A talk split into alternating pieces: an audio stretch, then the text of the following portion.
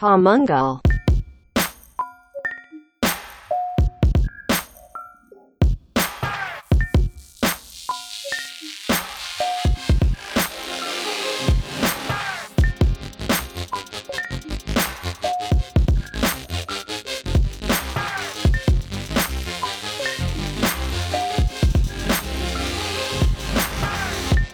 ואנחנו רצים פודקאסט המנגל, פרק 71 בתור האנאונסר הרשמי של הפודקאסט, שכל פעם צריך להגיד את המספר. כן. אני לא טוב במספרים דרך אגב. אז תודה רבה באמת לכל מי שמצטרפת ומצטרף אלינו לפודקאסט המנגל, יזמות מיתוג שיווק ודיגיטל. אני חגי גודובסקי, איתי יוסי הגדול, יוסי פורקוש, ואנחנו שוב מתארחים בחוץ. שוב, כן. פרק 71, כמעט יום העצמאות של המדינה, עוד רגע 72, ואנחנו מתארחים במשרדים של Outbrain בנתניה, איזה כיף, עם גלעד אה, דה פריז, נכון? דה פריס, דה פריז, אין, אין סיכוי שהייתי אומר את זה נכון, זה לא משנה.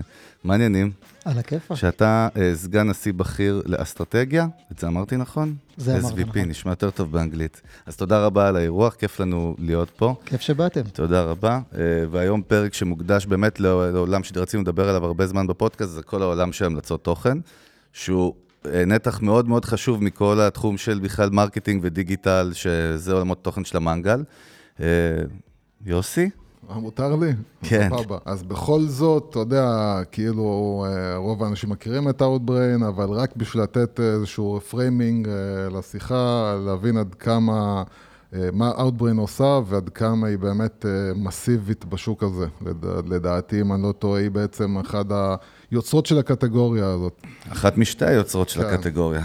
אז כן, Outbrain היא מובילה עולמית בתחום צומח, גדל, שנקרא פרסום משתלב. אנחנו נדבר, אני מניח, הרבה היום על טרדישיונל דיספליי, מה שנקרא, או אה, פרסום דיספליי אה, רגיל, כמו שאנחנו מכירים אותו בבאנרים, לעומת הפרסום המשתלב. אה, הנושא של המלצות תוכן, דרך אגב, זה תת-תחום תחת פרסום משתלב, זה מהמם. עוד אחד מהדברים שהאוטבריין עושה, זה באמת אה, אה, האזור המשמעותי של האינובציה הראשונית של אה, מלפני 12 שנה, כשבעצם אה, המצאנו, התחלנו את הקטגוריה הזאת של אה, פרסום משתלב באופן כללי, ופרסום אה, או קידום של תוכן ממומן באופן ספציפי. מה היה באמת בהתחלה? זה מעניין, כי שוב, אנחנו מדברים על 2006, כל האינטרנט היה אחר לגמרי, marketing היה אחר, העולם היה אחר לגמרי. אז נכון. כאילו, איך זה התחיל באמת, ואיך ה shifting הזה? אז Outbrain, האמת, הר- הרבה אנשים לא יודעים, הייתה חברה שעשתה משהו כמו ארבעה, חמישה פיבוטים עד שהיא מצאה וואו, את. לא. product market fit. בעצם רק ב-2009-2010 החברה עלתה על גל של אה, אה, צמיחה מסיבית. אה, הרעיון המקורי-מקורי התחיל מרצון לתת באמת אה, אה, שירות ליוזרים של אה, מה הדבר הבא שיעניין אותך לקרוא בצורה דינמית ופרסונלית. אה, כשאתה נמצא על בלוגים, אה, בהתחלה של Outbrain זה היה בעיקר על אה, בלוגים, היית רואה בסוף הכתבה חמישה כוכבים, והיית יכול לסמן. היית יכול לסמן כמה כוכבים בעצם אתה נותן לכתבה הספציפית הזאת, או לפוסט הזה שהבלוגר עשה, ודרך זה הבנו בעצם איזה תכנים מעניינים יותר את הקהל, ודרך זה יצרנו בעצם פלטפורמה שמאפשרת לבלוגר להראות את התכנים הבאים שאולי יעניינו אותך בצורה אוטומטית. לפני זה, אנחנו שכחנו את הימים האלה, אבל אה, כל עורך של כתבה היה צריך בסוף הכתבה באופן ידני להגיד, אני חושב שגם הכתבה הזאת והזאת תעניין כן. אותך. והבשורה הראשונה של Outbrain הייתה האוטומציה של ההמלצה על הכתבה הבאה שאולי תעניין אותך. ורק, אה, בוא נגיד, אחרי שעברו כמה טיולים, לא אלאה אתכם בכל הפיבוטים, אבל אה, בעצם התחילו לקדם על פאבלישרים, שהתחיל להיות פאבלישרים גדולים, הראשון היה שיקאו טריביון, אחרי זה פאבלישרים גדולים כמו CNN וכולי.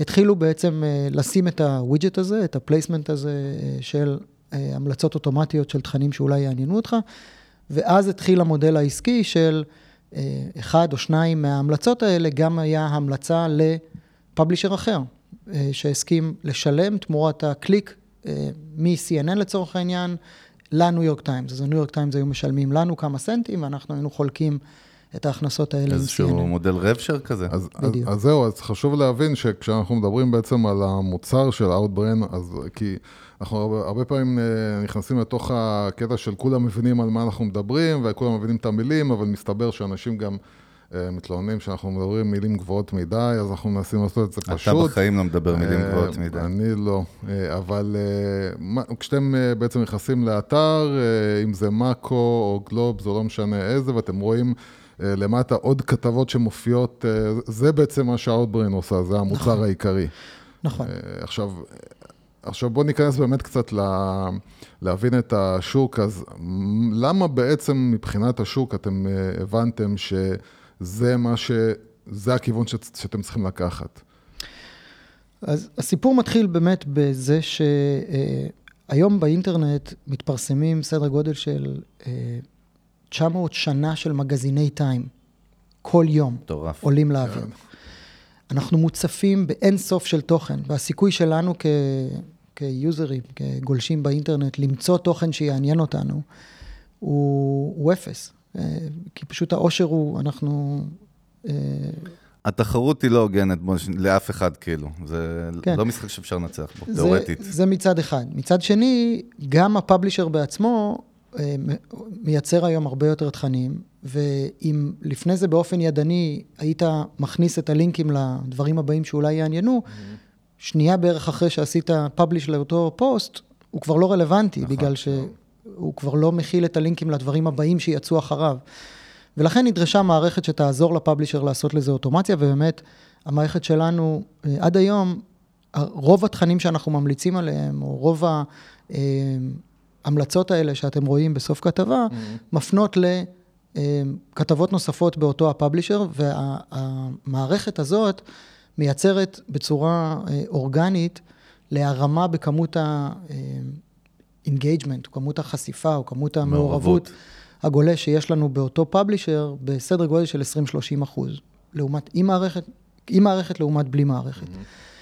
אה, וזה חלק מהסרוויס שהפאבלישר מקבל, וחלק מהערך אה, שהאוטברין מביאה לו. בנוסף, אנחנו גם מאפשרים לגולש להיחשף לתכנים מחוץ לעולם של הפאבלישר עצמו, כי הרבה פעמים, מה שהיה בעולם לפני זה, זה שהייתי מסיים לקרוא, בוא נגיד, את מה שרציתי לקרוא ב-CNN, ו-CNN יכלה לא לעשות עם זה כלום. באיזשהו שלב הייתי עוזב את CNN, הייתי כנראה ניגש לגוגל או לפייסבוק, ושם הייתי מוצא את הדבר הבא שמעניין אותי לקרוא. ואז גוגל ופייסבוק עושות כסף, והפאבלישר לא עושה מזה כלום. Mm-hmm. כשהפאבלישר הבין שבעצם בזה שהוא אה, ימליץ גם על תכנים מחוץ לעולם הקטן שלו, אז הוא בעצם זה שיעביר את הגולש לחוויה הבאה שלו, לדבר הבא שיעניין אותו, ודרך זה הוא יוכל לגזור קופון שמאפשר לו אה, להחזיק את החדר עריכה, את העיתונאים שבעצם אה, מספקים לנו את, ה, את החדשות והתוכן שאנחנו אוהבים לקרוא. אז זהו, מה שאני כן אוהב בכלל במודל של Outbrain, המצאת תוכן שמדובר על תוכן, חשוב להגיד, זה לא פרסומות שהן אז גרדה. זהו, בגלל זה חשוב לי, לפני שאנחנו נכנסים לעומק אה, של Outbrain יותר מדי, אני באתי לעצור ולשאול את השאלה הזאת, למה אנחנו בכלל מדברים על תוכן? כאילו, מה, מה הקטע, האם תוכן זה באמת, אה, עוד פעם, אני שואל שאלה טריוויאלית, האם תוכן באמת היום זה הדבר שמניע אה, גם לביזנס, גם לעסקים? אז אני רוצה לענות על זה בשני ממדים. הממד הראשון זה שזה לא רק תוכן, זה גם פרסומות. כן? אה, בסדר, באמת שלא ידעתי את זה. כי... בוא אני אשאל אותך הפוך. לא, אני יודע שזה תוכן שיווקי, מה שאנחנו קוראים לו. לא, אז אני אשאל אותך הפוך. כשאתה היום גולל בפיד של פייסבוק, כן. חצי מהכרטיסים שאתה רואה הם ממומנים. נכון. זה תוכן או שזה פרסומות? אה, יש פרסומות ויש תוכן שיווקי. אוקיי. או, או בוא נגיד, אם אתה, אם. אתה שואל אם השאלה היא האם זה נותן לי ערך או רק מנסה למכור לי, אז אני חושב. שכן, זה נותן לי ערך.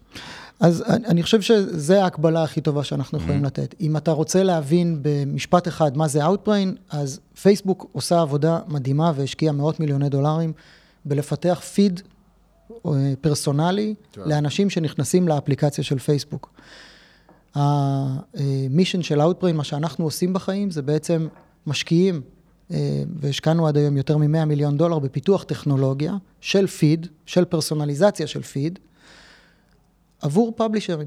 כלומר, אנחנו מאפשרים לפאבלישרים שאף אחד מהם בפני עצמו לא יכול להתחרות עם פייסבוק ולייצר פיד ברמה הטכנולוגית שפייסבוק ייצרה, כדי שיהיה את, ה, אה, את הדבר הזה שאנחנו רואים בסוף כל כתבה, שעוזר לך לגלוש ובעצם להבין מה הדבר הבא שתצרוך. אנחנו עושים דמוקרטיזציה לטכנולוגיה הזאת ונותנים אותה לכל פאבלישר בחינם, ולא רק שאנחנו נותנים לו את הטכנולוגיה הזאת בחינם, אנחנו גם מייצרים לו הכנסות, דרך חלוקת הרווחים בינינו. עוד revenue stream, כאילו. חדש מבחינתו. אז זהו, מה, ש, מה שזה אומר, רק בשביל אה, להעביר לאנשים, שבעצם כל אחד מכם יכול היום להיות uh, ספק תוכן או ספק uh, uh, חדשות, או, או, או באמת ספק תוכן כמו CNN כביכול, ולדחוף את התכנים שלו למקומות שהם לבמות מאוד מכובדות, לאתרים מאוד מכובדים. אבל האם אתם רואים באמת צמיחה ב, ב, בכמות של הלקוחות או של החברות הקטנות יותר שהופכות להיות מס, מספקיות תוכן?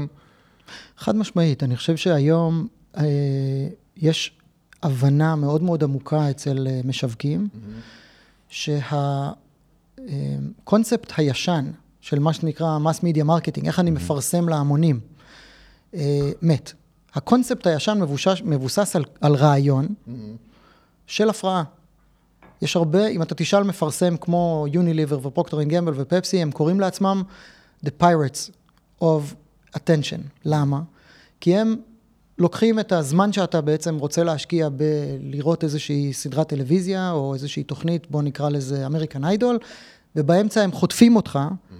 לצפות רגע במסר שלהם, ואז מחזירים אותך לתוכן שאתה בעצם רוצה לצרוך.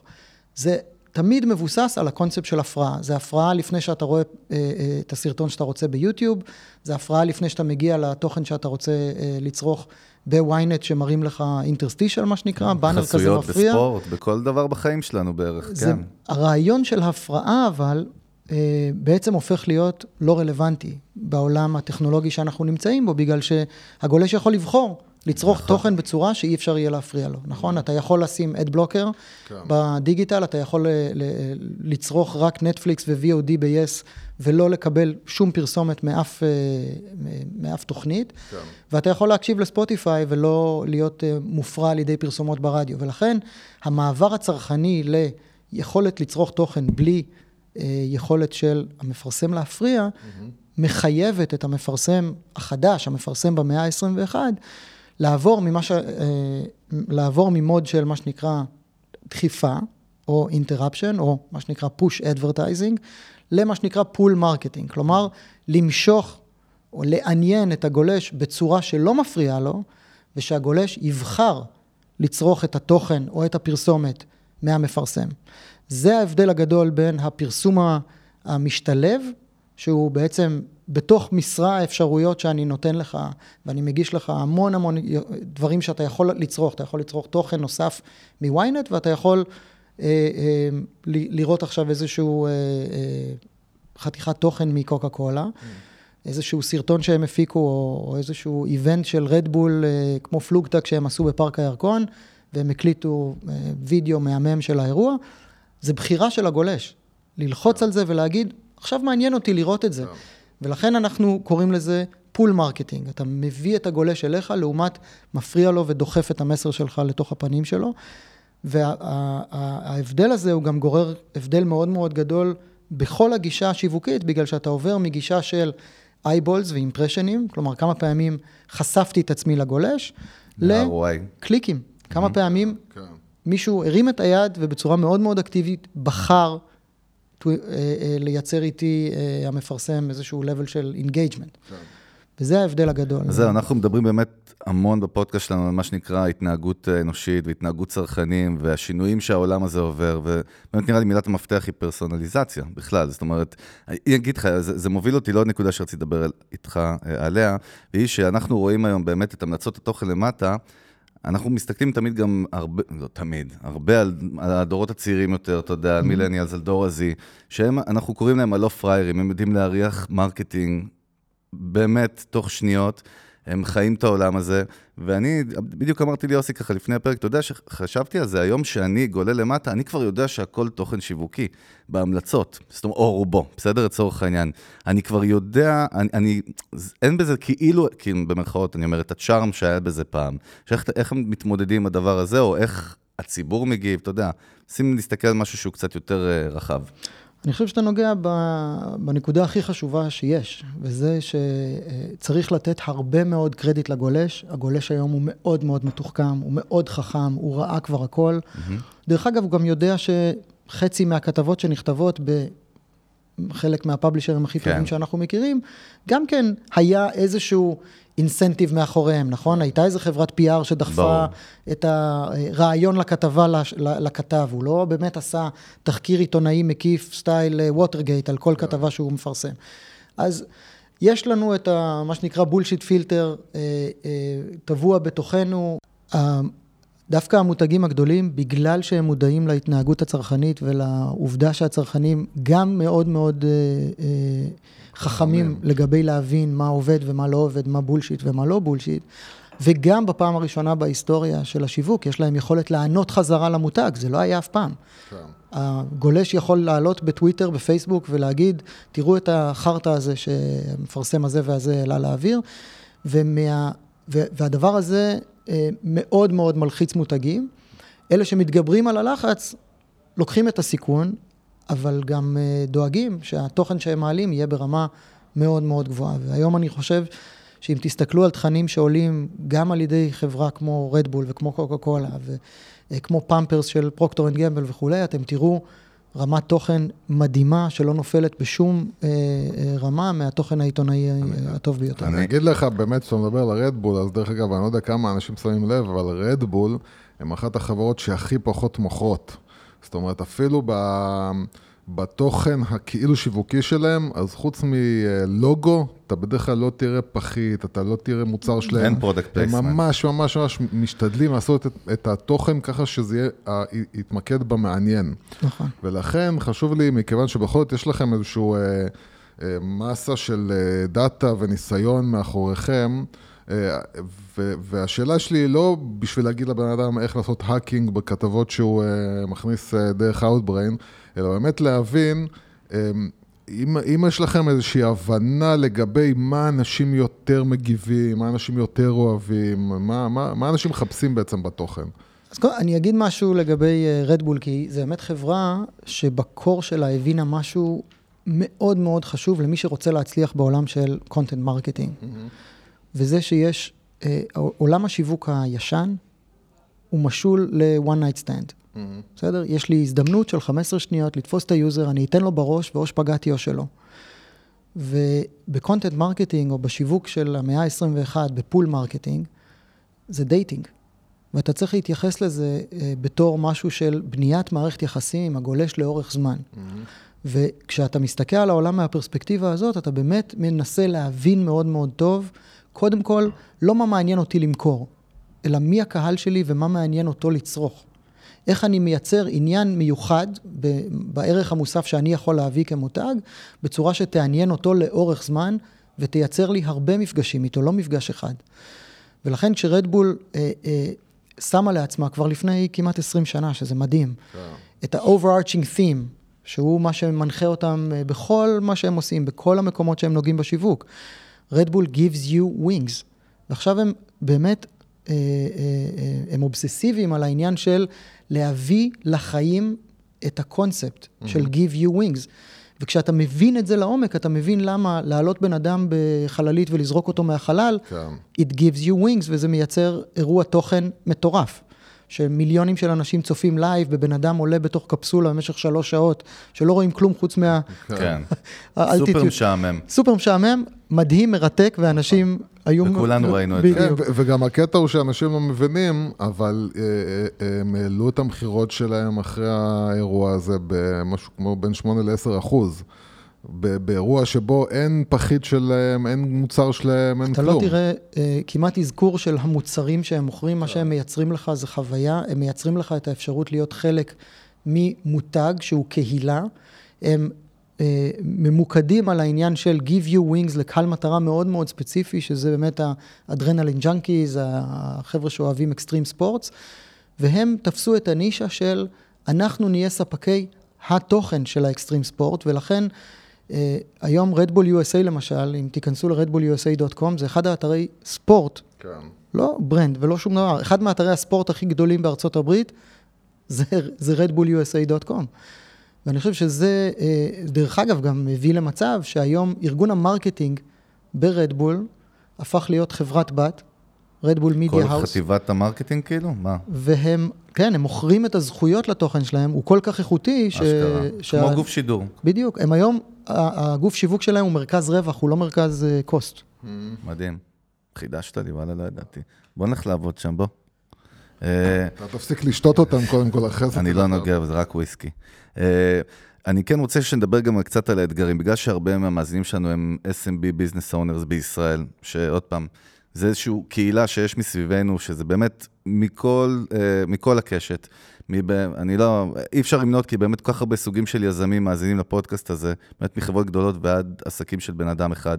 אני כן רוצה שנדבר קצת באמת על, קודם כל, איך הפלטפורמות האלה יכולות לסייע דווקא לבעלי העסקים הקטנים והבינוניים, כי, כי הם יותר מעניינים אותי ממותגי פרימיום. אה, ואחרי זה גם קצת, אני רוצה שקצת תספר גם מה אנשים עושים לא נכון כשהם עובדים על הפלטפורמות האלה, כי אני אוקיי. חושב שהרבה מיסקונספציות. בואו נתחיל אה, בהתחלה. ההתחלה היא שרוב האנשים בכלל משותקים מהקונספט של אה, לייצר תוכן. נכון. אנחנו נתקלים בזה יום-יום. אני אספר לכם סיפור על אה, בחור שפגשתי לפני כמה שנים בארצות הברית. היום הוא נקרא The Sales Lion, אתם יכולים להיכנס לאתר שלו. הבחור התחיל ממשבר. שנת 2008, הבן אדם אה, הוא מתקין של בריכות פיברגלס במדינת מיין בארצות הברית. זה מה שהוא עושה בחיים. מה קורה במשבר די, אה, נדל"ן כשאתה מתקין בריכות פיברגלס? אתה הולך ראשון. אתה הולך ראשון. כן. אז הוא היה די מחוסר עבודה וכמעט אה, אה, פשט את הרגל, ומהמקום הזה פשוט היה לו הרבה זמן פנוי, אז הוא התחיל לצלם. את הבריכות שהוא התקין, הוא התחיל לצלם אה, את ההתקנה ועשה עליהם אה, כזה טיימלפס, כן. שכאילו הוא מראה את כל ההתקנה מהר. הוא התחיל לצלם את עצמו, יושב בבית ומסביר איזה בריכה כדאי, ומה מה האפשרויות, ואיך, מה צריך להיות ה priorities שלך לפי המצב שלך, ומה אתה יכול, ואיזה סוג קרקע, וכולי וכולי וכולי. יצר מלא מלא סרטונים, וזה אה, א', מרתק, וזה תפס, והיום, דרך אגב, החברה שלו אה, הפכה להיות אחד המתקיני בריכות הכי גדולות בעולם. יש לו לאתר הזה יותר מ-500 אלף כניסות בחודש, אורגני, לגמרי מגוגל. וההמלצה הכי טובה למה מעניין ואיך להתחיל, זה אתה מעניין, ופשוט תתחיל. אז זהו, זה, זה- אנחנו יש לנו המון לקוחות, אנחנו עוסקים בעיקר ב branding, גם marketing, אבל בעיקר branding, ואנחנו מוצאים את עצמנו כל הזמן נתקלים באותה בעיה שאתה מדבר עליה. מאוד קשה להסביר לאנשים למה הם צריכים לייצר תוכן לחברות. למה, מסתבר שלא כולם עוד מבינים כן, לא, את זה. אני, אני אגיד לך יותר מזה. אני. אנחנו, אה, אה, אני מדבר איתך על לקוח שממש אה, היה שבוע, אני חושב, הייתה לנו את השיחה הזאת, של ממש אמרתי להם, תקשיבו, אל תעשו יותר מדי חשבון על ציודים וזה, תקחו טלפון נורמלי, צלמו את... את עצמכם לפני לייצר. המיטה, לפני השינה, אומרים כמה מילים, איזה, צלמו את עצמכם בבוקר. וכאילו הם אומרים, אבל למה? זאת אומרת, הם לא, לא, אני לא מעניין? מבין. זהו, את מי זה מעניין. אז לא, אני- זהו, כן. שזה מעניין. ובדרך זהו. כלל בעלי העסקים האלה, הם הכי מקצוענים בתחום שלהם. נכון. הם הכי מבינים את התחום שלהם, כן. ויש הרבה מאוד אנשים שבאמת התעניינו במה שיש להם להגיד. הייתי פשוט שואל אותם, מה השאלה שאתה שומע הכי הרבה מלקוחות? תתחיל לעשות רשימה של עשר השאלות הכי פופולריות שיש, ותצלם שתי דקות את עצמך עונה על השאלה הזאת, כמו שאתה כל פעם עונה במילא ללקוחות שאתה פוגש אותם ו- ונותן להם את התשובה הזאת, גם ככה. אז א', אבל- זה התחלה. זהו, אבל זה חשוב לי מאוד דווקא שאתה תבוא ו- ו- ותגיד כמה באמת זה לא באוויר, הסיפור הזה של יצירת תוכן זה אמיתי. זה... לא, יש חסם לאנשים גם, אה, תמיד נראה להם שאם זה לא ערוץ 2 וזה high-end, מה שנקרא, production value מאוד לא איכותי, אז למה שיסתכלו עליי? ואתמול, דרך אגב, סתם ככה, בלי קשר לפרק, אה, אני לא זוכר, הבת שלי לדעתי חיפשה אה, איך עושים עוגת ביסקוויטים בגוג, ב- ביוטיוב. והתוצאה הראשונה היא לא אסף גרנית ולא איזה מאמה שיש לה 200 אלף עוקבים בפייסבוק, ילדה בת 12 מצלמת במטבח הזנוח שלה עם סמארטפון, אתה לא שומע כלום, מאות אלפי צפיות, וזה הראשון בתוצאות, אז כאילו, אתה יודע, זה עובד. זהו, אבל באמת חשוב לי להבין, אה, וגם אנחנו עוד פעם ברחנו מהשאלה שהייתה גם הטעויות, וזה גם לא, משהו לא שחשוב לדבר עליו. זה. הטעויות, אה, זה באמת להבנה הזאת של, אתה יודע, שבאמת הסיפור של יצירת תוכן, ואפילו לא תוכן מקצועי, אבל תוכן שיש לו ערך אמיתי, כמה זה, זה, זה עובד. זה נורא פשוט להתחיל, ואחרי שאתה מתחיל, אה, להתחיל להתקדם ולהבין, אוקיי, באיזשהו שלב אה, אולי כדאי לי גם לקנות מיקרופון טוב, אולי באיזשהו שלב גם אני אקנה מצלמה. שגם כל זה טוב. היום נגיש בטירוף, כן, משהו שלא היה אבל אתה לא חייב להתחיל עם הציוד היי-הנד, פשוט תתחיל. עכשיו, בוא, בוא נחזור לשאלה שדיברה על, אוקיי, מה אני עושה עם זה? אני מעלה את זה עכשיו לכמה ערוצים חינמיים, כמו יוטיוב וכולי. מקווה שאני אקבל איזושהי אה, תגובה מ- אה, מ-SEO, מגוגל, אה, לאתר שלי. בוא נניח שיש לי גם אתר, ואני מבין שאני צריך לגשת לוויקס לצורך העניין, ליצור לעצמי אתר.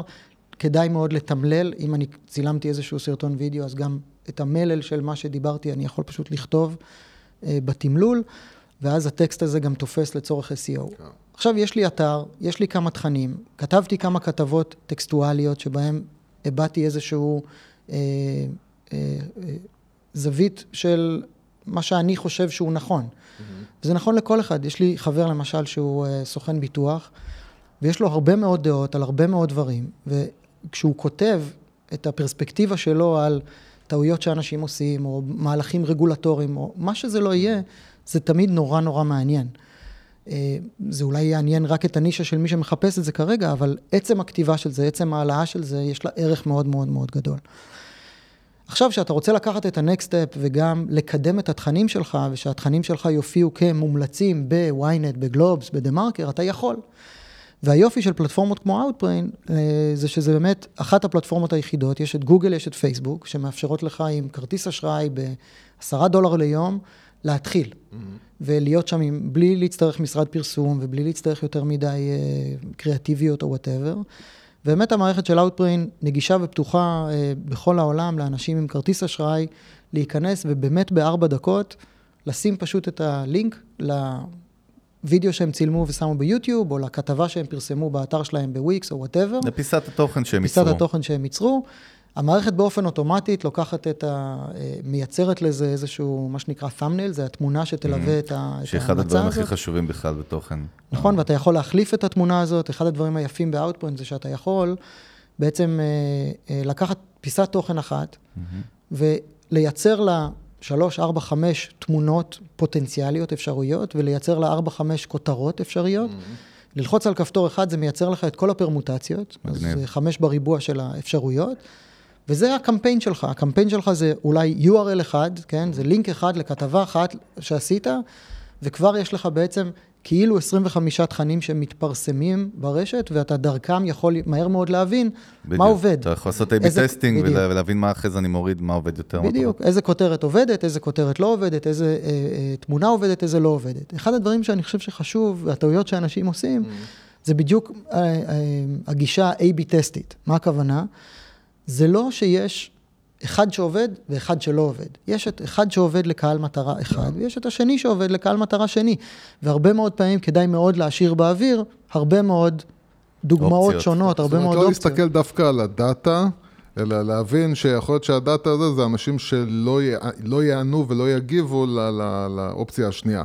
נכון. זה פשוט, זה האופציה שמעניינת אותם. עכשיו, אם יש לך בפאנל גם uh, conversion, ואתה רואה שתהליך אחד מייצר הרבה מאוד conversionים, ותהליך שני לא מייצר conversionים בכלל, אז בוודאי שלא כדאי לבזבז כסף על התהליך שלא מייצר conversionים. אבל ברוב המקרים כדאי מאוד לחשוב על העניין של לא uh, מה שנקרא hero, כלומר האופציה הזוכה בתוך A-B טסט, אלא מה ההירו שלי בעצם לכל סגמנט של uh, קהל שאני מנסה להגיע זאת אליו. אומרת, רק בשביל עוד פעם לתרגם לאנשים שפחות חיים על זה, אז, אז העניין של ה-conversion זה ההמרה בעצם ל- לאיזושהי מטרה המרה שאתם למטרה בחרתם. הסופית שלך, כן. אז, אז לראות שבעצם, ה... זאת אומרת, יש לכם אפשרות לקבוע מה המטרה שאתם רוצים להגיע נכון. אליה, ולראות שהכתבה שלכם שאתם מפרסמים מגיעה למטרה הזאת. בתפיסה בעצם זה מאוד דומה לקמפיינים בגוגל ובפייסבוק, שאתה יכול להגדיר awareness, לידים, או כל מה שאתה רוצה. בדיוק. אז כשאנחנו מדברים על איך אתה מתחיל, אז אמרנו, סתם צילמת את עצמך כמו הילדה בת 12 במטבח, עשית סרט, העלית אותו ליוטיוב, יצרת קמפיין ב-Outbrain, יצרת את ה-25 מה זה, מה. זה, זה, זה הדבר שאני צריך להבין. מה זה יצרת קמפיין ב-Outbrain לסרטון שלך ביוטיוב? נכנסת ל-Outbrain, כן. אה, שמת את הלינק לתוכן ביוטיוב, אוטומטית הוא ייצר לך את התמונה ואת הטקסט שהופיע ביוטיוב. מעל זה אתה יכול להוסיף, אם אתה רוצה, עוד אפשרויות של כותרות ועוד אפשרויות של תמונות. אתה לוחץ פבלש, ובזה זה נגמר. העלית קמפיין לאוויר, אז זאת אומרת, זה לא רק להעלות כתבות טקסט, זה גם כלי לא. שעוזר לך להעלות כל תוכן שאתה לא, רוצה. פעם אני זוכר בעצם, זה היה רק טקסט, נכון? כתבות. היום זה גם וידאו, זאת אומרת, זה כל link source שאני רוצה... כל לינק, זה יכול להיות לינק ל landing page של פרסומת, זה יכול להיות uh, כתבה, זה איפה יכול להיות המגבלות וידאו. שלכם, דרך אגב? הרי גם בגוגל אני לא יכול לפרסם, נגיד בפייסבוק כל דבר, נגיד מוצרי נכון. קנאביס אני לא יכול לפרסם, דברים שהם... יש אז אותם- יש לנו באמת באתר אה, מה שנקרא content guidelines, אתם יכולים להיכנס, זה public, אפשר לראות את כל המידע. באמת אה, אחוז לא מבוטל של אה, לינקים שאנשים מעלים ל-Outbrain אנחנו פוסלים, יש לנו צוות די גדול שעובר על כל התכנים האלה, אנחנו מדברים על זה ידני, לא אלגוריתם. גם וגם. אוקיי. יש לנו גם מעבר ידני, גם אלגוריתם שמנסה לזהות אה, דברים חשודים, יש אנשים שמנסים להעלות לינקים שמאחוריהם יש כל מיני דברים פחות נעימים לגולש וכולי, אז יש לנו מערכות לסנן כל מיני דברים מהסוג הזה. אה, אז זה עובר כמה, בוא נגיד, שכבות של אה, סינון. בסופו של דבר, אבל, מי שמעלה תכנים לגיטימיים, הסתברות מאוד נמוכה שהתוכן שלו ייפסל. אז זהו, גלעד, אני כן רוצה שנתעכב דקה, זה כל הפרק הזה הוא סביב תוכן, כי זה תוכן, אבל יש איזה, אני לא יודע, נגיד ישראלים, כל פעם אחרי זה יוצאים עליי, ואני אומר ישראלים, אבל אתה אני... מאוד אנטי-ציוני, אני חייב להגיד לך. אנטי-ציוני, ואני אומר לך ישראלים, ובאמת יש פה את הקטע שואלים, איפה ה-ROI? איפה ה-ROI מייצר תוכן? איפה ה-ROI? עוד פעם, את התשובות ודאי אנחנו יודעים, אנחנו מסונכנים איתך ב-100%, אבל כן אני רוצה אה, לשמוע את דעתך על זה, כאילו, מה, מה עונים? אז אני חושב שזה נורא תלוי במפרסם, בסדר? אם אני מוכר פחיות משקה בפיצוציות, אני כנראה לא ידע למדוד את ה-ROI של uh, כמה אנשים יסתכלו לי על החתיכת תוכן שרדבול העלתה בדוגמה ההיא.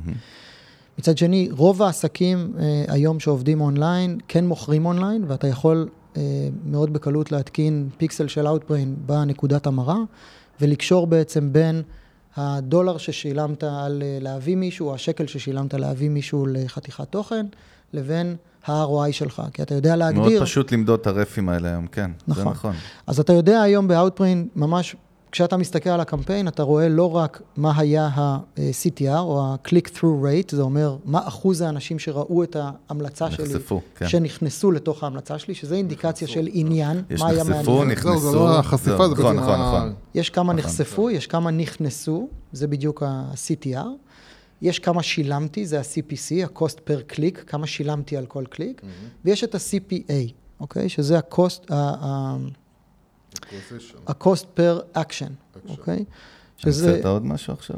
לא, זה אז, אז ה-CPA הוא בעצם המדד של ה-ROI. אם אני יודע להגיד שבן אדם שנרשם לי, לי כליד לחברת uh, מכירת הבריכות שלי, אז אני מוכר בריכה ממוצעת ב-5,000 שקל, uh, אני מוכן לשלם על ליד עד 500 שקל, ולכן אם הצלחתי לייצר בקמפיין, אני רואה שה-CPA שלי הוא פחות מ-500 שקל, אז אני, כדאי לי לרוץ ולהשקיע יותר כסף, ככה אני מודד ROI. זהו, המדידה היא לפי אה, כמה עולה לי הלקוח, כמה הוא מביא לי הלקוח הזה, וכמה אני משקיע בשביל נכון. להביא אותו. ולכל מפרסם אה, יש ROI אחר, יש הגדרת CPA אחרת. אה, ושוב, יש גם הרבה מאוד מפרסמים שלא יכולים למדוד באמת CPA, אז לפעמים הם מגדירים איזשהו מדד ביניים. אני אתן לך דוגמה. למשל, היה לנו לקוח גדול שלנו בארצות הברית, זו חברה שמוכרת גבינות. לא משנה השם, אחד הברנדים הגדולים בעולם. אה, הצורה שהם מדדו ROI זה לפי כמה אנשים אה, נכנסו לה, למתכונים שהם בעצם קידמו באמצעות Outbrain, והם מדדו לא כמה אנשים נכנסו למתכונים, אלא כמה אנשים עשו פרינט. אוקיי. כי הם מצאו שיש הלימה ישירה בין כמות האנשים שעושים הדפסה של מתכון, כנראה הולכים איתו אחרי זה ל- נכון, לסופר ו- כן. וקונים, לעומת כמה מכירות יש להם של הגבינות בסופר. וזה היה הדרך שלהם, הם אמרו, כניסה ל- למתכון שלי שווה לי דולר, הדפסה של המתכון שווה לי שלושה דולר. ואז אפשר מאוד בקלות למדוד כמה עלה לי הכניסות, כמה עלה לי ההדפסות, ולהגיד, היה לי שווה או לא היה לי שווה. אה, אוקיי, אנחנו כן אה, נחזור בשביל לא להימלט מזה. ברור, ברור. לנקודה הזאת של הדברים. מה לא עושים? מה לא, מה כן, מה לא, כן. כאילו, מה, איך, איך, איך אתה מאבד אה, אה, עניין של האנשים שנחשפים לתוכן שלך, ואיך אתה משיג אותו, נכון. אז הדבר הראשון שהייתי אומר זה אה, שכשאתה רואה המלצה, לצורך העניין בפיד, אוקיי? אנחנו קוראים את uh, כלכליסט, ובסוף הכתבה אנחנו רואים עכשיו uh, פיד נגלל של המלצות לדברים נוספים שיעניינו אותך. אז הדגש הוא יעניינו אותך. ואחד הדברים שהייתי ממליץ לא לעשות, זה לתת אשליה שאתה הולך לראות משהו, כן, ואז כשאתה clickbait. מגיע אליו אתה מאוד. מתאכזב.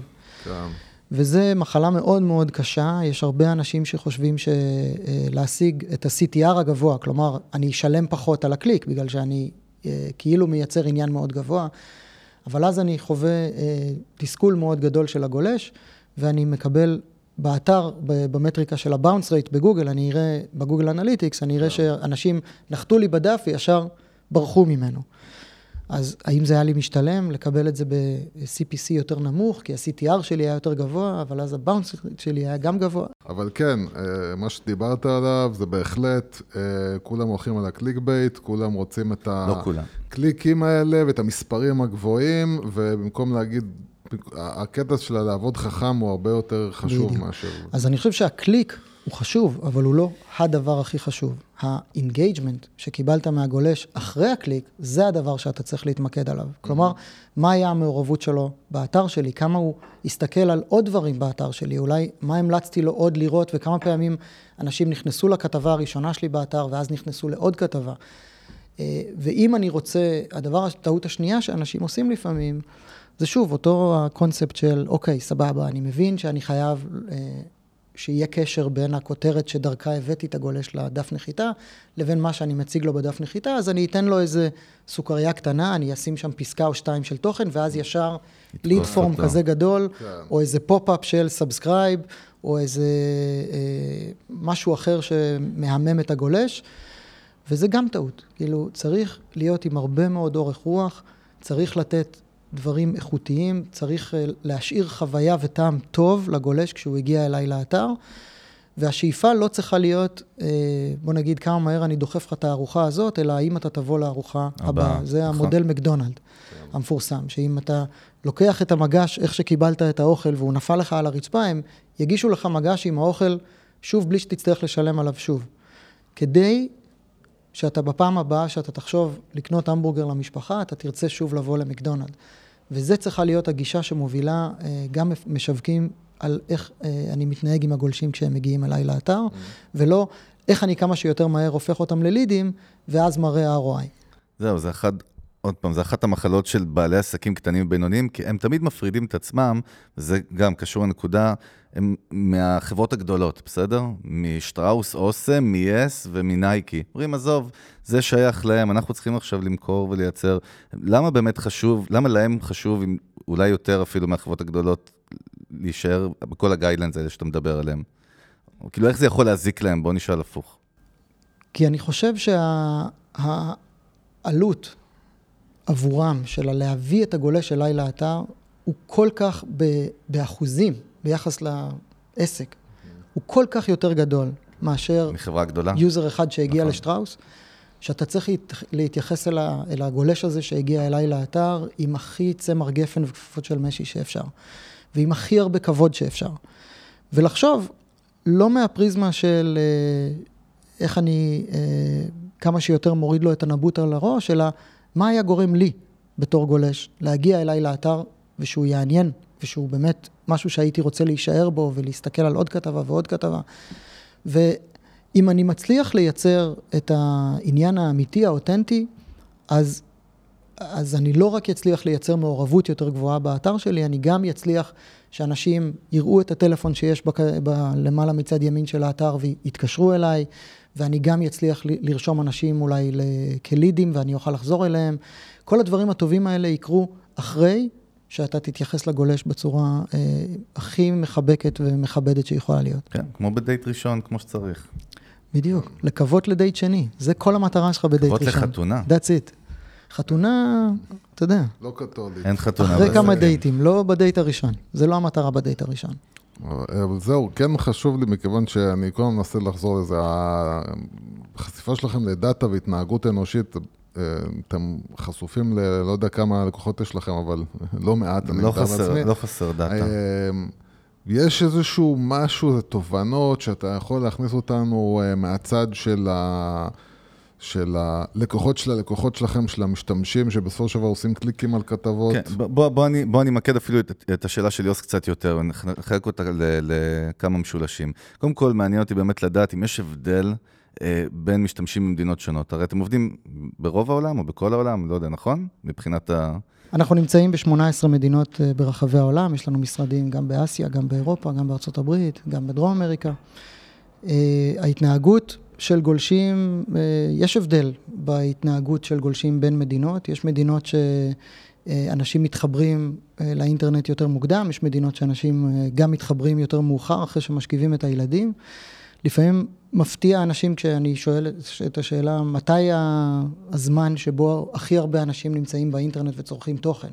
רוב כן. האנשים חושבים שזה בדרך לעבודה בבוקר, שאני בסאבווי או ברכבת, ובדרך אה, אולי הביתה, שאני בפקקים, ודווקא התשובה הנכונה היא 12-1 בצהריים, אז תבדקו טוב מה העובדים שלכם עושים ברור. בעבודה. אני רואה שזה ה engagement הכי טוב בפוסטים של הפייסבוק שלנו, דרך אגב, זה נכון. לגמרי. דרך אגב, עוד, עוד נקודה שמעניין אותי לדעת, שזה הנקודה, לדעתי, אחת החשובות, הבדלים בין הדורות הצעירים יותר לדורות המבוגרים יותר, או דור ה Z נקרא לזה, איך הוא מתנהג, כי זה משהו מרתק, הוא מתנהג בכל דבר יודע אחרת לגמרי, אתם רואים את זה גם אצלכם? כן, ההבדל הגדול שרואים בין הדורות זה בעיקר ההבדל בצריכת תוכן בין מובייל ל desktop. אוקיי. Okay. ואתה רואה שככל שהדור אה, יותר צעיר, המעבר לצריכת רוב התוכן אה, במובייל היא הרבה יותר אה, חזקה, וזה חלק מהעניין שאתה יודע, מפרסמים צריכים לקחת בחשבון כשהם חושבים על איך אני אעשה שיווק בעשר שנים הבאות, וכמה זה יהיה שונה מאיך שעשיתי שיווק בעשר שנים האחרונות. ועדיין מפתיע אותי שרוב המפרסמים שאנחנו מדברים עליהם לא חושבים על, קודם כל בוא נחשוב על איך זה עובד במובייל, אחרי זה נחשוב על איך זה, זה עובד בשאר... זה נכון אפילו שבונים אתרים, אתה יודע, אף אחד לא מתייחס לזה כמעט, אני מדבר שוב על SMB, זה לא חברות גדולות, אבל לא, האתר צריך, האפיון צריך להתחיל ממובייל. אני יכול להגיד למי שלא זה, שהאתרים שאנחנו אחראים עליהם, של הלקוחות שלנו, אני יכול להגיד לך שהם מגיעים כבר ל-80 אחוז ומעלה כניסה ממובייל. בדיוק. ואתה מכיר את זה שעדיין יש המון אתרים שאתה נכנס אליהם, והכפתור אישור, גם אחרי ש... אם אני מילאתי את הליד נכון. פורם, הכפתור אישור נמצא מתחת לפס, ואני לא יכול נכון. להרים אותו למעלה נכון, כדי ללחוץ. זה דברים שפשוט לא יאומן שעדיין נכונים. כי פשוט אנשים לא מייחסים לזה חשיבות. אז בעלי עסקים לא מייחסים, לא מייחסים לזה כנראה מספיק נכון. חשיבות.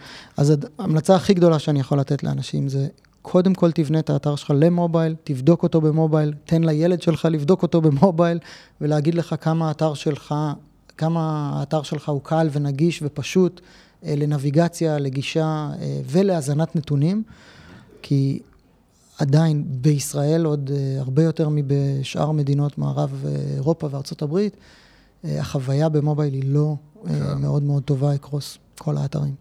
כן, כן. אישרו לך עוד נקודה שאתה אומר הרבה, זה מעניין.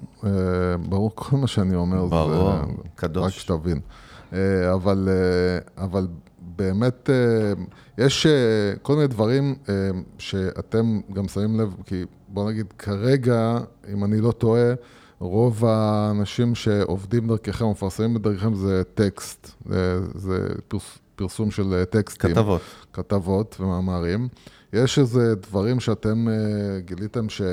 גורמים לאנשים אה, לקרוא יותר, כאילו מספר המילים, או איך, איך הכתבה בנויה, מספר התמונות, יש דברים שאתם יודעים שהם עוזרים לי כשאני רוצה לשים כתבה שבסופו של דבר תצליח לי? אה, יש, אם תיכנס גם לבלוג של Outbrain, אה, יש די הרבה כתבות שמדברות על do's and don'ts, כאילו mm-hmm. כל מיני טיפים לאיך ליצור תוכן מעניין, איך לבנות אותו בצורה שתהיה אה, טובה ותייצר אה, גם את המעורבות היותר גבוהה של הגולש כשהוא הגיע אליו. Mm-hmm. ככה, המלצות על, על אצבע אחת, קודם כל הייתי מוודא שהאתר, הטקסט בנוי לרוחב הפריים, ושאין שלושה פריימים, יש רק שניים, והפריים המרכזי תופס שני שליש מהמסך, mm-hmm. ובמובייל תופס את כל המסך, ואין לי משהו בצד שמפריע. שתיים, אה, הייתי ממליץ להימנע מכל מיני רקעים מוזרים ולהישאר עם אה, רקע אחיד, אה, אידיאלית, אני חושב, של לבן. אני חושב שצריך לייצר הבדל משמעותי בין הכותרת לבין הטקסט עצמו, אבל שהטקסט לא יהיה כתוב בפונט קטן מדי. להישאר עם, בוא נגיד, סדר גודל של מינימום של חמש פסקאות, אבל לא להגזים לחמישה דפים. כן. של כתיבה. כלומר, הגלילה המקסימלית צריכה להיות באזור הפעמיים שלוש גג, כשאני מסתכל שוב מהפריזמה של דף מהיד. מובייל. כן. אה, זה פחות או יותר יהיה הגודל האידיאלי, והרבה פעמים אנחנו רוצים להגיד המון דברים. אז ההמלצה הכי טובה שאני יכול לתת זה, תחלק את זה לכמה מאמרים. אוקיי. כלומר, במקום לענות על ארבע שאלות במאמר אחד, תהפוך את זה לארבע מאמרים, תחבר ביניהם, כלומר, כשאני מסיים את המאמר הראשון, תן לי לינק למאמר הבא שמדבר גם על נושא כזה וכזה, או מרחיב על איזושהי נקודה. ואל תנסה לענות על הכל בפוסט אחד, רק בגלל שזו הכתבה הראשונה שאתה עושה, אז אתה רוצה לשפוך את הכל כן. לתוך הדבר הזה. כן, זהו, זה אחד באמת הדברים שאני אה, רואה הרבה קורה, שאנשים אה, כותבים מאמרים מאוד מאוד מאוד ארוכים. שלא מעניינים אף אחד גם. ו- ו- והם פשוט, אתה, אתה קולט שהם מורחים בשביל המילים, כנראה הם רוצים להגיע, הם חושבים על ה-SEO אה, של גוגל, והם מנסים, ועוד משהו כל שאנחנו... הטריקים האלה כבר לא עובדים. כל מה שאנחנו מנסים כל הזמן להגיד לאנשים, עזבו אתכם, האלגוריתם של גוגל הוא כבר הגיע למ- למקומות כאלה שאי אפשר לעבוד עליו. הוא פשוט מסתכל על דבר אחד, וזה עד כמה נתתם ערך לגולש, הוא יודע לזהות את זה, וזה הדבר היחיד שצריך לעניין אתכם. נכון. אה, עוד שעה שאני רוצה לשאול, וזה מעניין באמת, הרי בסופו של דבר, אם אני מחלק את העוגה, אז יש לי את גוגל, אני לא מדבר על המסורתי, על offline, אני מדבר על, על, בעולם הדיגיטלי. יש את גוגל, יש את פייסבוק, בוא נגיד יש את לינקדין, אני לא יודע אם לחשב, לחשב אותם בפנים בכלל בעוגה או לא, אה, ויש כאילו את עולם המלצות התוכן. שעוד פעם, אני לא יודע אם טאבולה ואוטברין, אפשר להגיד שהן שולטות בו בצורה מוחלטת, זה כאילו, אין, אין, אין משהו אחר, או שיש עוד מתחרים בכלל שקיימים?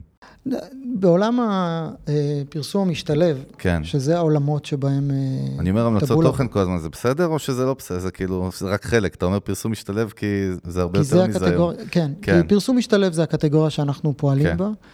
אה, ועולם הפרסום המשתלב, כפי שהוא מוגדר על ידי אה, גוף הסטנדרט הבינלאומי, ה-IAB, הוא עולם שהיום הוא באמת אה, בצמיחה, הוא עולם שבעולם ה display. כן. העולם בגדול מחולק ל-classified, display ו-search. אז בעולם ה display יש את מה שנקרא native, שזה פרסום משתלב. אה, והעולם הזה של native היום הוא באזור ה-50 אחוז, קצת יותר מ-50 אחוז כבר בסך עוגת ה display. אה, בתוך העולם של native יש מה שנקרא native social ו native non social. כן. אז ה native social זה מן הסתם בעיקר פייסבוק. ואינסטגרם וטוויטר ופינטרסט, זה העולם של native social. native non social זה העולם שבו טבולה ואאוטבריין אה, משחקות בו. דרך אגב, יש בו מאות שחקנים אה, באמת? בכל העולם, יש בהרבה מאוד מדינות אה, שחקנים לוקאליים. אה, לא קטנים, אם תלך לדנמרק, יש שם שחקני native אחרים לגמרי, אם תלך לגרמניה או בארצות הברית, יש אה, הרבה שחקני native בכל העולם. אאוטבריין וטבולה, אני חושב ששתי החברות אה, מאוד ברות מזל וגדלו מאוד מאוד יפה בעולם הזה, אבל אה, אם נשים דברים בפרופורציה, עדיין גם אה, שתי החברות האלה, חברות מאוד מצליחות, מאוד אה, אה, גדולות יחסית לנוף ה ecosystem הישראלי, הם עדיין אה, פרומיל מהגודל של חברות כמו גוגל ופייסבוק, והם עדיין החברות שבעצם שולטות ב... ללא עוררין. נכון. מה שמעניין לראות דווקא זה שה"ללא עוררין הזה מהמם. מתחיל להיות עוררין. להיסדק קצת, אתה אומר? מתחיל להיסדק. כן. ואנחנו רואים בשנתיים, שלוש האחרונות, גם ירידה בנתח החיפושים בגוגל, לעומת אה, חיפוש, דרך אגב, שעולה מאוד באמזון. ואמזון באמת הופכת בתוך להיות... אמזון, אתה מתכוון? כן, אמזון וואלה. הופכת להיות, אה, אמזון כבר היום היא אה, אה, הסרצ' השלישי הכי גדול בעולם, אחרי גוגל ויוטיוב, זה שני השחקני סרצ' הגדולים. מדהים, לא זה ידעתי את זה. כן, זהו, מה, מה הסיבה זהו, בעצם? זה מעניין. מה הסיבה? שהיום את רוב חיפושי המוצרים אנשים עושים באמזון ישירות ולא בגוגל. אוקיי. אה, אז הפרסום באמזון, שזה אה, פרסום של, אה, למשל, אה, מה שנקרא sponsored products, מוצרים נוספים שיעניינו אותך כשאתה מסתכל כן. על דף מוצר, אה, וכל שאר סוגי הפרסום שאמזון מובילה, אמזון היא היום, ולא הרבה אנשים יודעים, חברת הפרסום השלישית הכי גדולה מטורף. בעולם, אחרי גוגל ופייסבוק. אז ההגמוניה מתחילה להיסדק בגלל שה duopoly, מה שנקרא, של כן. גוגל ופייסבוק, מתחיל להיות triopoly של אה, גוגל, פייסבוק ואמזון. והסדק השני זה שאתה, כשאתה מסתכל על, ה, על הטרנדים של אה, עולם הגידול של ה native, אז אתה רואה שה native non social גדל יותר מהר היום מה native social, או על חשבון native social. כלומר, פייסבוק אה, גדלה עדיין, אבל הנתח שלה מתוך סך עוגת הנייטיב מתחיל להצטמצם. היא הייתה בשליטה מוחלטת של אזור ה-85 אחוז, ועכשיו לאט לאט אנחנו מתחילים לראות uh, בעצם שהתחום שאנחנו פעילים בו, ה-Native Non-Social, מתחיל uh, לתפוס יותר נפח. אז זהו, סתם, זה, זה מעניין. קודם כל, חבר'ה צעירים באמת לא נמצאים שם כבר. זאת אומרת, זה ממש, חבר'ה צעירים לא נמצאים בפייסבוק, לא יודע, אולי קצת בארץ, אבל נגיד בילי איילי, שבערך הכוכבת המוזיקאית הכי מטורפת בעולם, היא כולה בת 20, Uh, אני שמעתי אותה באיזה רעיון, אומרת שבכלל, לא זוכרת אם יש לה בכלל חשבון פייסבוק. זאת אומרת, הם, התנועות הולכות למקומות אחרים, אתה אומר. טוב, אבל אמזון, שוב, זה לא סושיאל באמת. כן, אמזון, דרך אגב, ועכשיו שאני חושב על זה, זה מאוד הגיוני, כי אם אני גם רוצה לדעת... אה, האם המוצר שאני רוצה, או הדגם שאני רוצה, הוא באמת טוב, אז יש כל ה-reviews, כאילו. נכון. אז, אז... אבל אנחנו רואים גם אה, כניסה של שחקנים שלא היינו רגילים לספור אותם בעולם הפרסום, כמו וולמארט, כמו טיק טוק, זה באמת אזורים של, אה, אה, יש חברות אה, אה, שנהיות גדולות מאוד בעולם הזה של פרסום, שנכנסות ונוגסות אה, שטחים קצת מגוגל ופייסבוק, ואני חושב שהמסר בזה למפרסמים, mm-hmm. זה אנחנו בתחילתו של עשור, ב-2020, מה שעבד לכם בעשור הקודם, שזה היה, אני רק אעשה גוגל ופייסבוק, והעולם היה טוב. Yeah. אה, אז רגע, אז אה, מה שאמרת, אני כן רוצה להצר עליו רגע, מכיוון שאחת הבעיות שאנשים לא מבינים, זה שאתה לא יכול לשקוט על שמריך, מה שנקרא, אתה לא יכול לעמוד במקום. אנשים... אתה גם לא יכול להיות תלוי בפלטפורמה אחת, נגמר המשחק הזה. גם לא להיות תלוי בפלטפורמה זה ודאי, בגלל זה צריך להיות מפוזר על כמה שיותר. אבל גם להבין שבאמת, אה, וזה בדרך כלל אפילו אני חושב הולך על עשורים, זאת אומרת ברגע שאתה עובר עשור, אה, פתאום יש איזה משהו בעולם שמתחיל להשתנות לכיוון חדש. אז אה, באמת, בואו נתחיל, בואו לקראת סיום, בואו נתחיל לדבר. לקראת סיום העולם, בואו נתחיל בוא לדבר, לקראת סיום נתחיל לדבר כן. על באמת מה, מה, איך, איך אתם בתור לא, נביאים, לא, אורקלים, מה אתם יכולים להגיד לנו על מה, מה מחכה לנו גם וגם גלעד באופן אישי מתעסק באסטרטגיה, ואסטרטגיה היא vision, ובכלל לראות כל מה שקורה, אז... זה הייתה סתם תוספת נחמדה כזאת. כן, אתה כל הזמן צריך נכון? להיכנס עם הדבר הזה שהורס הכל, לא יודע למה. זה, זה מה שעושה את זה טוב. יאללה. shoot. טוב, אז באמת, אה, אני מאוד מאוד מסכים שאסור לשקוט על השמרים, והרעיון שיכולת לבסס בעצם את כל העסק שלך על פלטפורמה אחת כמו גוגל או פייסבוק, אה, כנראה עובר מהעולם ואתה צריך להיפתח, לנסות עוד פלטפורמות. אה, אני מקווה שזה יהיה Outbrain, אבל אה, זה נכון גם לכל דבר אחר, כלומר, להתנסות, mm-hmm.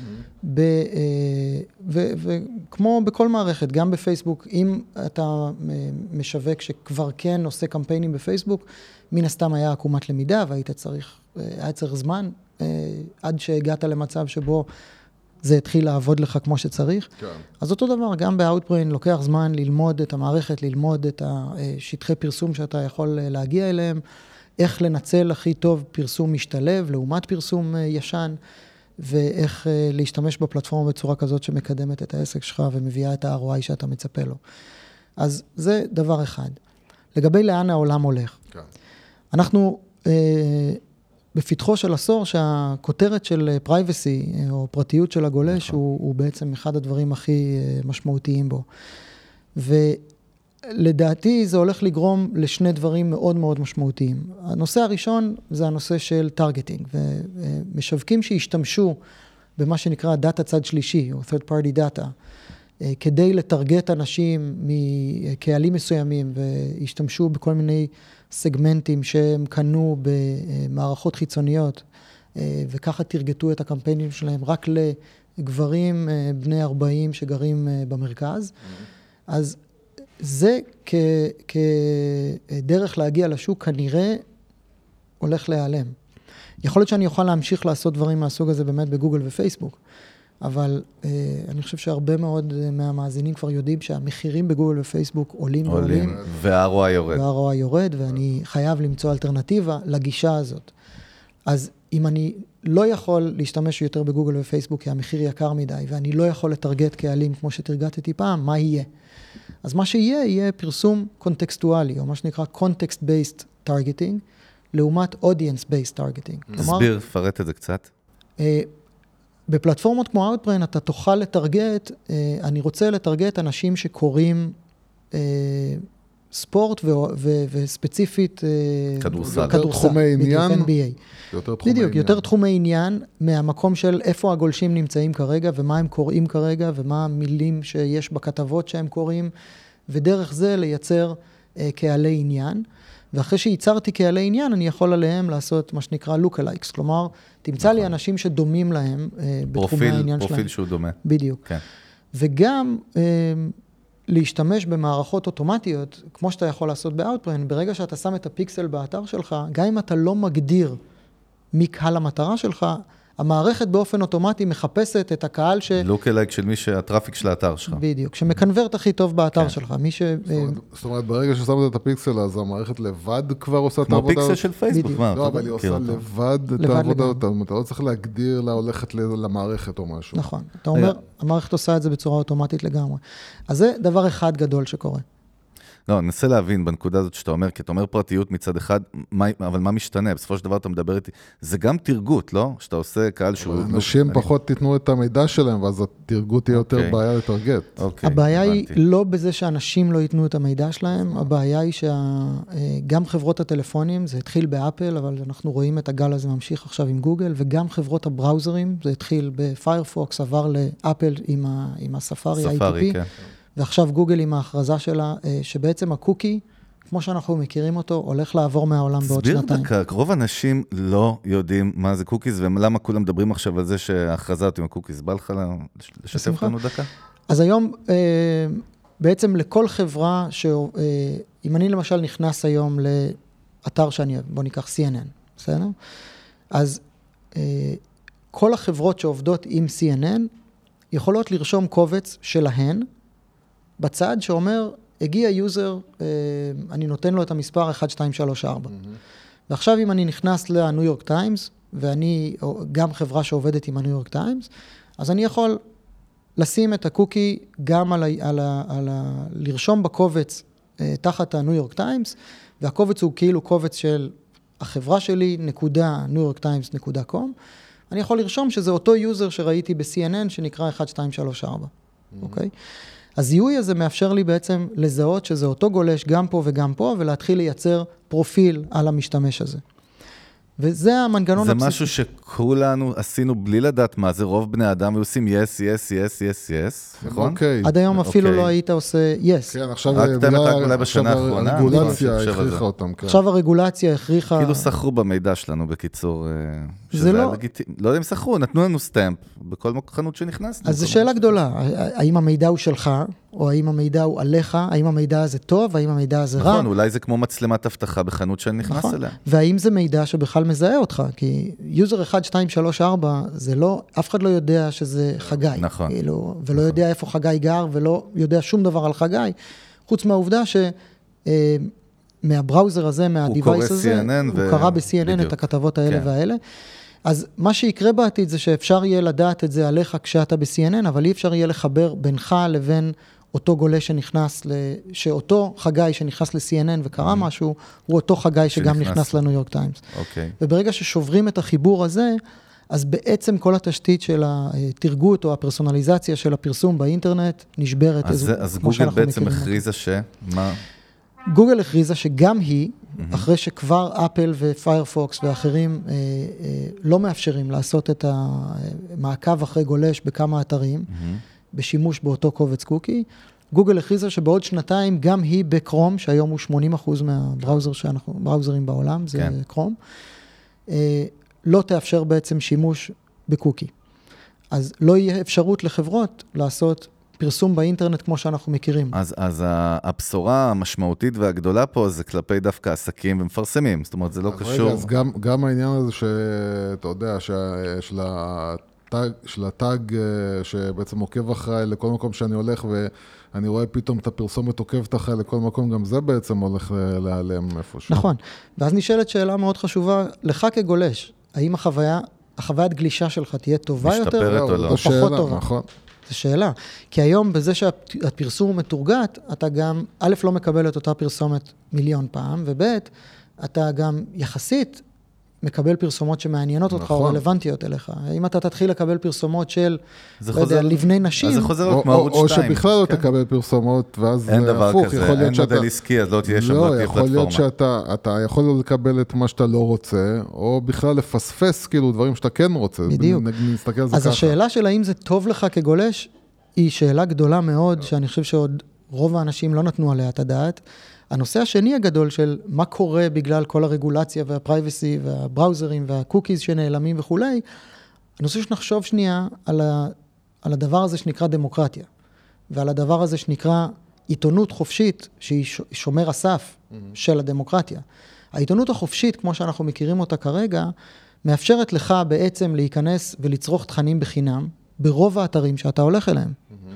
בעולם שבו אין קוקי, נשבר גם המודל העסקי, נכון. שמממן את היכולת שלנו להיכנס לתוכן חינמי וחופשי. ואז מה שיקרה בעולם כזה, Subscription. זהו, בדיוק באתי. להגיד. יהיה לך שתי אפשרויות. אני לא אתן לך.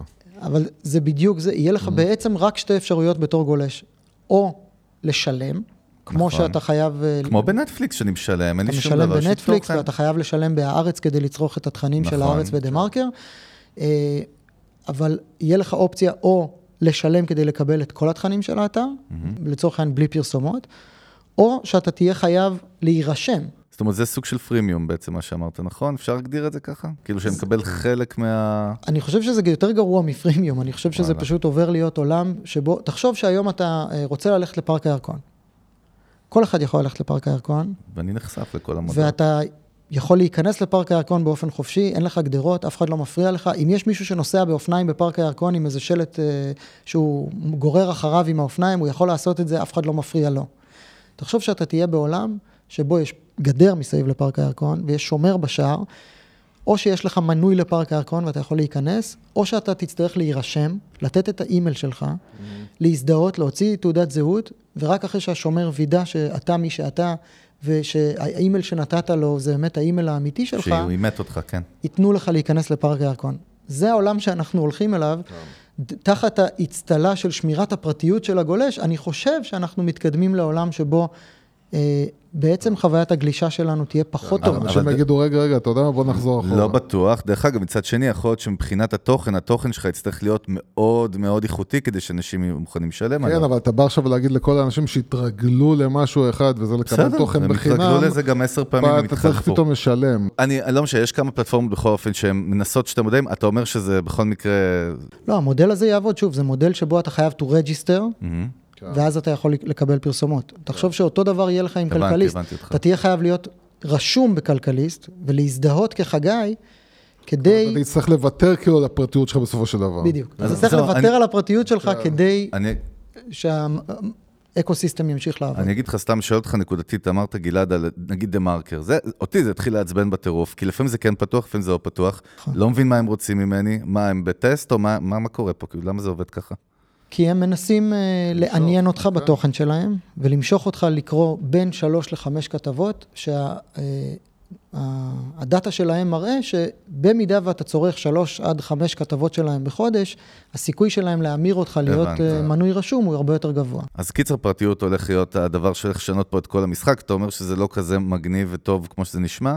לא, עכשיו אתה מזכיר לי, כאילו, כמו שאמרו מהפכת הסלולר, שכאילו זה היה טוב לצרכנים, שהורידו אצלנו מחירים וזה ריסק חצי תעשייה כמעט, אפשר להגביל את זה כאילו זה רק בהרבה יותר גדול. מה שהוא מנסה להגיד זה... האם זה כזה ש- דרמטי? זה מה שהורידו את שאני המחירים, שכחלון הוריד את המחירים לא, לא. לצרכנים, בסופו של דבר הרבה עסקים מסביב הפסידו כל מזה שהצרכנים סלולר. הרוויחו. כאילו. נכון. פה אני חושב שזה הרבה יותר גרוע. כן, בגלל ממש שהתהליך לא. הרגולטורי כמו שהוא כרגע, מיטיב עם המונופול שאנחנו צריכים לנסות לפגוע בו, כדי לאפשר יותר תחרות ויותר בחירה ליוזרים. כן. אוקיי. התהליך כמו שהוא היום מיטיב עם חברות שיש להן כבר subscription של היוזר. מי זה החברות שיש להן subscription עם היוזר? גוגל ופייסבוק. אז התהליך הזה מאוד מיטיב איתם, למרות שהם המונופול שכבר היום, שאמורים לפרק אותו כאילו. בדיוק, המונופול הזה כבר היום יותר מ-60% מכל דולר שהולך לפרסום בדיגיטל, נכנס לכיס של שני אנשים, סונדר פיצ'אי ומרק זקרברג, נכון? לא נכנס לכיס של העורך הראשי של הארץ, או של דה מרקר, או של כלכליסט. ואם הדמוקרטיה מעניינת אותנו, אז אני חושב שצריך להיות מאוד מאוד אכפת לנו מהעובדה שהחברות האלה, חברות שפעם המודל העסקי שלהם היה מושתת על מכירת עיתונים, שזה הולך ונעלם מהעולם, הם לא מוכרים נכון. יותר עיתונים בפרינט, נכון? הם לא מצליחים לייצר את אותם כמות הכנסות בדיגיטל, והסיבה שהם לא מצליחים לייצר את ההכנסות האלה בדיגיטל, כי כל המפרסמים שמים את רוב הכסף בגוגל ופייסבוק. אז הם מציפים, ואז אה, הם כבר אוי, מה זה נבלעים. מציפים? הם מוכרים, פשוט הכסף הולך לשם ולא. לשם. אבל נאמר אותו דבר שוב, על תעשיית המוזיקה, שגם אין כבר את ה print, והם המציאו את עצמם מחדש דרך אפליקציות סטרימינג לצורך העניין, וחברות כמו אפל, שהם כן עזרו דווקא להציל את התעשייה הזאת. טוב, אולי זו תעשייה שהיא... אתה. הולך ומסתבך. עוד. פעם אני רד מסתבך. מזה, רד לא, מזה. אני מנסה למצוא את תשמור את זה החיבורים. פשוט. שמור את זה- פילוסופי מדי, זה כן, לא טוב. ההבדל הגדול. הוא בדיוק בעניין שעדיין רוב הכסף הולך. לבעלי התוכן איפה? בעולם המוזיקה. נכון? הלייבלים היום הגדולים, דווקא זה שינוי שכן קרה. אין לייבלים כבר לא רלוונטיים כמעט. זאת אומרת, היום באמת... ה- דווקא תסתכל על וורנר מיוזיק ויוניברסל. שתי חברות שעכשיו הם- היו בירידה, הן עכשיו בעלייה, שתיהן הולכות להנפקה, נכון. בסכומים של מיליארדים, ודווקא הם היום הלייבלים הכי גדולים בעולם, וזה נמצא בעלייה בגלל כן. שההכנסות שיש להם היום מעולם הסטרימינג. נכון, נכון. והיום בעצם, היינו הרי בעולם, ה, אה, אם אתם זוכרים, בתחילת שנות האלפיים, כולם הורידו מוזיקה בחינם, גנבו בנגנים, מוזיקה, נכון. ו... עידן אה, ה-MP3. בדיוק. שהתחיל. ואז היום אנחנו בעצם, כולנו כמעט משלמים על מוזיקה. שזה מעניין, דיברנו על זה. זה חלק מהתנהגות אנושית, דרך אגב, שמוכנים לשלם את התשע כן. דולר האלה, ולא להתעסק... זה, זה, אה, זה מה שדיסני עכשיו באו לעשות, הם בעצם הורידו את ה subscription למחירים כל כך נמוכים, שאתה כבר לא שווה לך להשיג את התוכן פיראטי. כאילו, תשלם 6 דולר נכון. כאילו לחודש ותצרוך את כל המותגים של דיסני. בשביל מה אני צריכה ללכת טורנט וכל הסיפורים האלה? טוב, מתחיל להיות לי יותר מדי כיף, ואז אני לא שם לב שעוברת שעה. וחצי, וזה יאללה, בערך הדדליין שלנו. רוץ. אז בוא, באמת, אה, גלעד, תן לנו איזשהו איזה פאנץ' אה, לסיכום, ככה באמת איזשהו מסר אחד ל... אתה יודע מה, אנחנו מדבר על איזה נושא שאתה רוצה בתוך עולם הביזנס, לב- באמת בעלי עסקים בכלל, מה הם צריכים להסתכל עכשיו, אתה יודע, בוא לא נלך עשור, אז 2021, שנה, שנתיים קדימה, מה, מה הטיפ שלך באופן אישי? אז הטיפ שאני הייתי נותן זה, אה, תייצרו תוכן, תקדמו אותו, אל תצפו ש- if we make it they come. כן, כן. They don't come. לא קיים, לא, כן. אתה חייב להציף את עצמך מעל הרעש, והדרך לעשות את זה היא באמת אה, אה, לקדם את התכנים, גם בצורה אורגנית, כלומר, אה, מאוד בצורה אקטיבית, לקדם את עצמך בפייסבוק, בטוויטר, בלינקדאין, אני מאוד מאוד ממליץ על כל הפלטפורמות האלה, באינסטגרם, בפינטרסט, אבל גם אה, אה, להשקיע בלקדם את עצמך אה, בצורה לא אורגנית, באמצעות אה, קידום ממומן. אה, יש הרבה מאוד אפשרויות מבחינת אה, יצירת התוכן, אתה יכול לעבוד עם אה, פרילנסים, אתה יכול לעבוד עם סוכנויות, יש היום סוכנויות מאוד מאוד טובות בייצור תוכן, ואחד האפיקים הכי מעניינים ליצירת תוכן זה דווקא אותם פאבלישרים שאמרנו קודם, כמה הם סובלים מתעשיית הפרסום הדיגיטלי, לכמעט כולם יש היום מחלקות שלמות של ייצור תוכן עבור מותגים ועבור משווקים. אה, אני חושב שזה נקרא אה, The Marker Labels, למשל בדה מרקר, ולכלכליסט יש מחלקה דומה וכולי. אה, אז מאוד הייתי ממליץ אה, לבדוק ולנסות את האפיקים האלה, זה אפיקים שעובדים היום מעולה מבחינת אה, להביא אנשים אליך במקום לדחוף את המסר שלך אליהם. צריך לזכור שהימים של לצעוק עלינו מראשי הגגות אה, נגמרו. כן. ואנחנו צריכים אה, לחשוב הפוך, לחשוב על הקהל שלנו, על מה מעניין אותם, איך אני מייצר אה, תוכן שיעניין אותם, ובצורה הזאת אה, גורם לו להתעניין במה שיש לי להציע לו. מושלם, אני קניתי. אתה רוצה מסר לאומה, אתה? גם אני משהו? לא, אני, אני יכול, כמו שאנחנו אומרים, באמת. באמת התוכן נהיה המלך, ו, וזהו, אנשים כבר לא אוהבים שמוכרים להם, הם מתעלמים מזה, הם, הם אה, נדחים מזה, וחייבים לתת להם ערך, אין מה לעשות. טוב, חברים, יאללה. אנחנו נתכנס לסיכום. אנחנו רוצים באמת להודות לכל המאזינות והמאזינים שלנו ברחבי הגלקסיה. אנחנו כמובן נמצאים בכל אפליקציות הסטרימינג, מ Stitcher, ספוטיפיי, אפל אה, Podcast Music, גוגל פודקאסט, לא יודע, כן. כל האלף מיליארד פלטפורמות האלה. יוטיוב, כמובן שאנחנו באתר האינטרנט של המנגל, והפרק הזה עולה גם ביוטיוב, אתם רוצים לראות את הפנים היפות של יוס. אה, כן, תכתבו לנו, דברו. איתנו. אנחנו באמת רוצים להודות לחבר'ה מהאוטבריין, תודה לאירוח לגלעד, לענת ולאלה, תודה רבה על, על האירוח הנפלא, היה לנו ממש כיף. פרק מאוד מעניין וצריך להסתכל קדימה, פרטיות, פרטיות. אה, ובאמת אנחנו רוצים להודות לכולם, אנחנו צוות המנגל, חגי גולדובסקי ויוסי פורקוש. נתראה בקרוב בפרק 72, כן. צריך להכין מנגל אמיתי, כי זה... אה, כן, לא. זה הגיל של המדינה. בדיוק, זה מה שהתכוונתי להגיד. יאללה, נתראה בפרק הבא, תודה גלעד, להתראות. תודה. רבה. ביי. להתראות.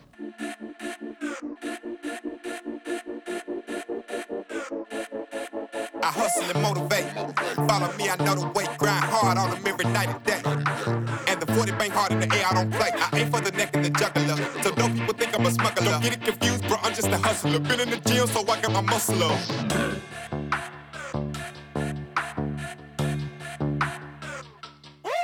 I'm like Yosemite Sam in the Wild West. I just laugh at them when they wear vests, cause it's headshots on sight. I don't do beef, I just lay it to rest. I'm so hungry, my blood sound malicious. On my journey, I'm chasing my riches. I got so many reasons that I gotta make it, so I wake up and I go get it. I move like I'm the mob in my all black. You ain't down with my squad, you can fall back. If you never seen greatness, then you about to witness, and you gon' know what you should call that. Every song that I've been on is a hit like a ball back. I took some losses, but I got them all back. Been at the bottom and I'm never going back. I'm fully focused and I'm on track. I'm tired of waiting, I'm running out of patience. I'm about to make my move right now. I'm about to make my move right now. I'm tired of waiting, I'm running out of patience. I'm about to make my move right now. I'm about to make my move right now. I'm tired of waiting, I'm running out of patience. I'm about to make my move right now. I'm about to make my move right now. Yeah, I came up straight from the bottom. Put on the gas, yeah, that's the throttle. I get the smash cause I get the bottle. These people mad cause I get the mile. I'm changing lanes in my auto. Get to the bag is my motto.